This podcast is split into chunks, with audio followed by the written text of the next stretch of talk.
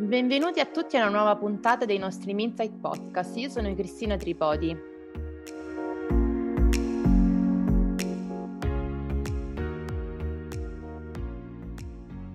Oggi 9 febbraio celebriamo la diciottesima edizione del Safer Internet Day, la giornata istituita per sensibilizzare nel riconoscere e difendersi dai pericoli online. Per l'occasione abbiamo qui con noi il nostro responsabile del mercato cyber security Francesco Casertano, che ci fornirà preziosi suggerimenti su come navigare con maggiore sicurezza in rete e soprattutto come rafforzare la cyber security. Ciao Francesco. Ciao Cristina e buongiorno a tutti gli ascoltatori. Possiamo dire che nel 2020 eh, l'essere online oramai è assolutamente necessario, infatti la quarantena e il distanziamento sociale ci hanno reso eh, più persone digitali che sicuramente persone fisiche. Infatti tra eh, lo smart working e la didattica a distanza online vi sono connesse sempre più persone e di conseguenza anche sempre più dati, sempre più risorse e sempre più sistemi che appunto alcune volte questo loro essere costantemente online li espone a rischi informatici rilevanti. In quest'ottica, come è cambiata la sicurezza informatica con l'avvento della Covid-19 e appunto nel 2020?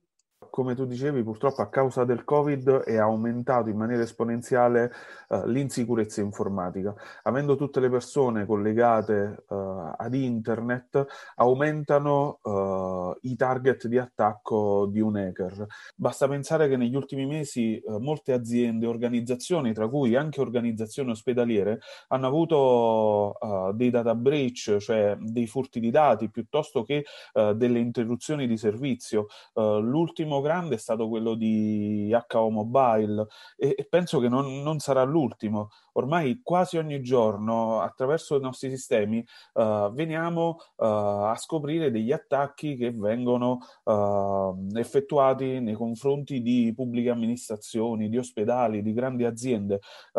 infatti, da un report che ha pubblicato la Polizia Postale italiana relativa agli attacchi del 2020, c'è stato un aumento quasi del 200% degli attacchi, principalmente attacchi DOS, cioè attacchi che uh, vanno a interrompere i servizi offerti, uh, ma un grosso vettore di attacco è stato anche il phishing e i ransomware, cioè email fasulle che arrivano alle persone che scaricano un file e poi questo file in realtà non è altro che un oggetto cattivo che cifra i dati e, e chiede all'utente dei soldi per riottenere i propri dati e c'è stato un aumento esponenziale di queste cose.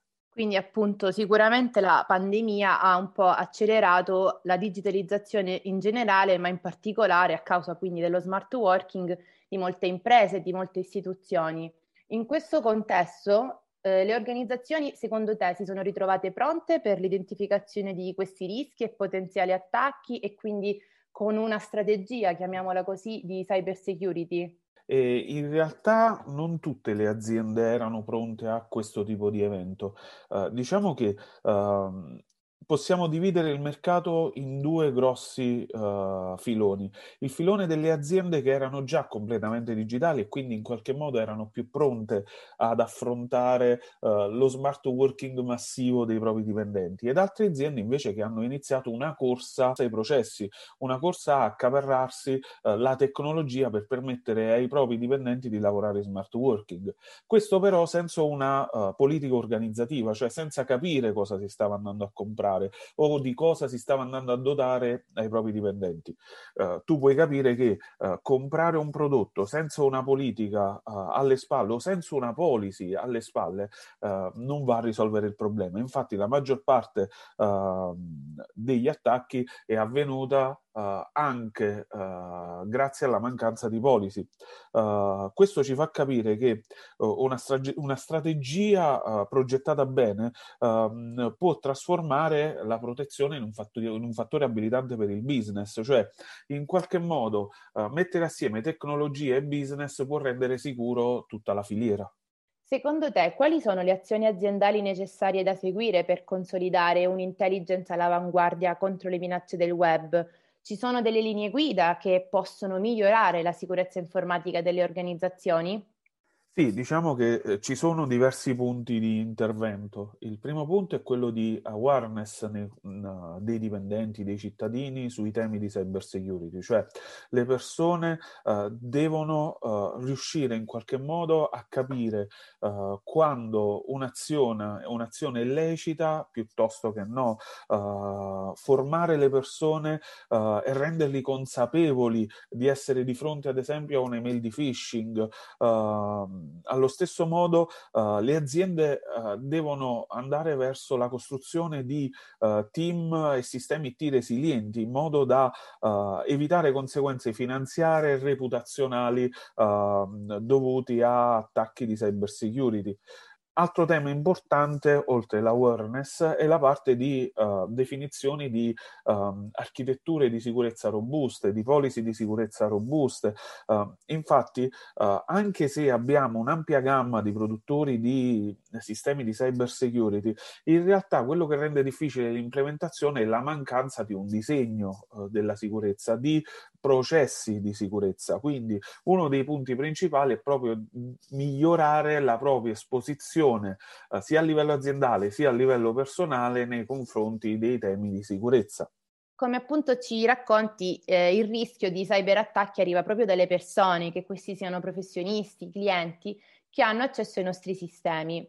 Come possiamo permettergli di lavorare tranquillamente o entrare in contatto con i nostri servizi, ma con una corretta attenzione digitale?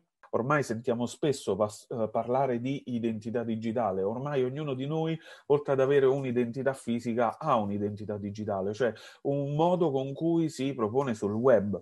Per cui uh, c'è bisogno di azioni mirate e conoscenza per rendere l'identità digitale uh, sicura come la propria identità fisica. Altro tema principale che uh, stiamo vedendo con lo smart working e quindi che sta aumentando uh, in questo periodo è l'utilizzo di uh, sistemi digitali di firma. oggi è difficile firmare di persona un documento, quindi sempre più aziende stanno andando verso sistemi di firma digitale. Questo significa però che bisogna scegliere delle soluzioni mirate per i propri processi e quindi capire che tipo di firma digitale e che sicurezza di firma applicare applicare ai propri processi. Altro mm. tema sul quale si, uh, stiamo notando uh, un aumento esponenziale di richieste è quello del uh, digital onboarding, specialmente in aziende nell'ambito del settore finanziario, come possono essere banche o assicurazioni, perché ad oggi hanno difficoltà nell'identificazione di nuovi clienti, quindi, mentre sanno trattare bene i clienti già acquisiti e quindi riconoscono i clienti già acquisiti, hanno difficoltà a fare engagement uh, di prospect di clienti. In questo caso, uh, le soluzioni di uh, digital onboarding possono aiutare in quanto permettono in maniera sicura di acquisire documenti identità di una nuova persona attraverso il mobile, attraverso il web. Questo anche attraverso tutta una serie di controlli biometrici che, effettuati, uh, che vengono effettuati uh, sulla persona.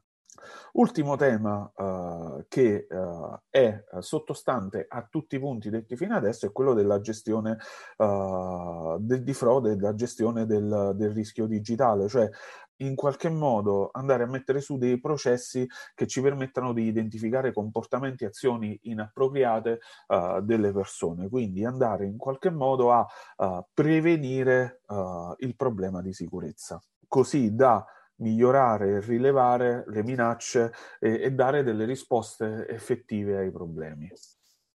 Un altro punto molto importante è sicuramente eh, la sicurezza dei processi, capire come la tecnologia appunto può essere il primo passo per costruire dei protocolli a 360 gradi che ci permettono di rilevare i punti di forza e i punti critici di questi processi. Come possiamo essere pronti? Sì, diciamo che quando si parla di processi uh, ci sono uh, tre macro aree sul, sulle quali lavorare. Uh, la prima è quella della compliance normativa, ogni uh, nazione, ogni azienda ha un contesto normativo e legislativo più o meno complesso alle quali bisogna uh, attenersi, quindi c'è bisogno di conoscenza di, questi, eh, di queste normative e eh, di qualcuno che possa supportare le aziende nel percorso di adeguamento, eh, in modo da applicare eh, le diverse soluzioni di sicurezza ai vari settori e aiutare anche il cliente a scegliere quali sono le piattaforme più appropriate al fine di rispettare quella che è eh, la compliance. Il secondo tema è quello dell'implementazione dei piani di business continuity. Oggi come oggi le uh, organizzazioni, i sistemi IT sono sotto attacco costante uh, e quindi è necessario avere a disposizione dei solidi piani di continuità aziendale come misura preventiva. Uh, normative tipo la ISO 22301 possono aiutare in questa cosa, però adeguarsi a questo tipo di normativa richiede uno sforzo alle aziende. Noi adesso, ad esempio, stiamo lavorando molto su questo tema, supportando diversi clienti su questo percorso. E ultimo tema è il, um, il, master plan di sicurezza, di cyber security. Ogni azienda in qualche modo uh, deve definire un suo master plan in modo da andare a identificare i rischi ai quali si è esposti e quali sono uh, le mitigazioni necessarie a questi rischi, in modo da identificare le priorità con cui uh, andare verso sistemi di sicurezza uno dei temi uh, principali che deve uh, accompagnare un'azienda è quello della threat intelligence proattiva, quindi uh, andare in qualche modo in anticipo a identificare eventuali problemi che l'azienda potrà avere in futuro e quindi analizzare minacce che ad oggi sono per l'azienda lontane e capire in quanto tempo queste minacce potranno impattare sul business dell'azienda. Francesco, grazie mille per questi tuoi suggerimenti e in particolare sulla tua visione eh, su come eh, rispondere chiaramente alla sicurezza informatica in un momento in cui appunto essere online è fondamentale. Grazie a te Cristina e ringrazio di nuovo tutte le persone che stanno ascoltando questo podcast.